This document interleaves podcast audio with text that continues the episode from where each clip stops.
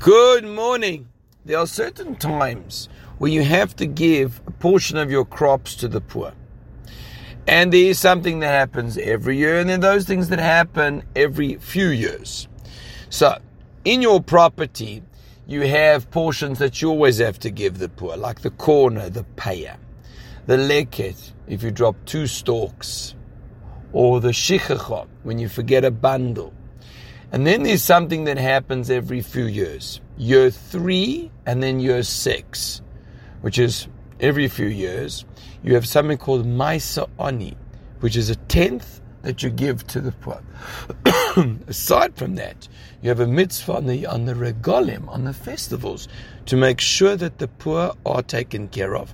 And part of your mitzvah of Simchas Yontif, of rejoicing on Yom Tov, is to make sure that they are taken care of and that they're happy as well. So the Mishnah says like the following. The Mishnah says Baba Prokim, four times, Hadeva Misrabe. The Deva, the Z's will increase. Bravis of a Shvis, in the fourth year and the seventh year, Uvamotze Shvis, and after the Shemitah year, Uvamotze Chag, Shabachol Shana V'Shana. Excuse me, and after Sukkot every year. What's that referring to?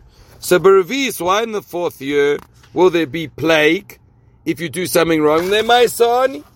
Because you didn't take the Maisani Shabashishis. You never gave the poor in the third year. Bashvis in the Shemitah year. Mibnei Maisani Shabashishis because you didn't take the Maisani in the sixth year. Over Shvis. And in the eighth year, Mibnei Perish Shvis. Because of the Perish Shvis.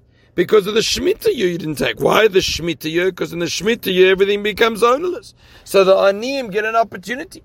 And after Sukkos every year, because you don't give the presents to the aniyim.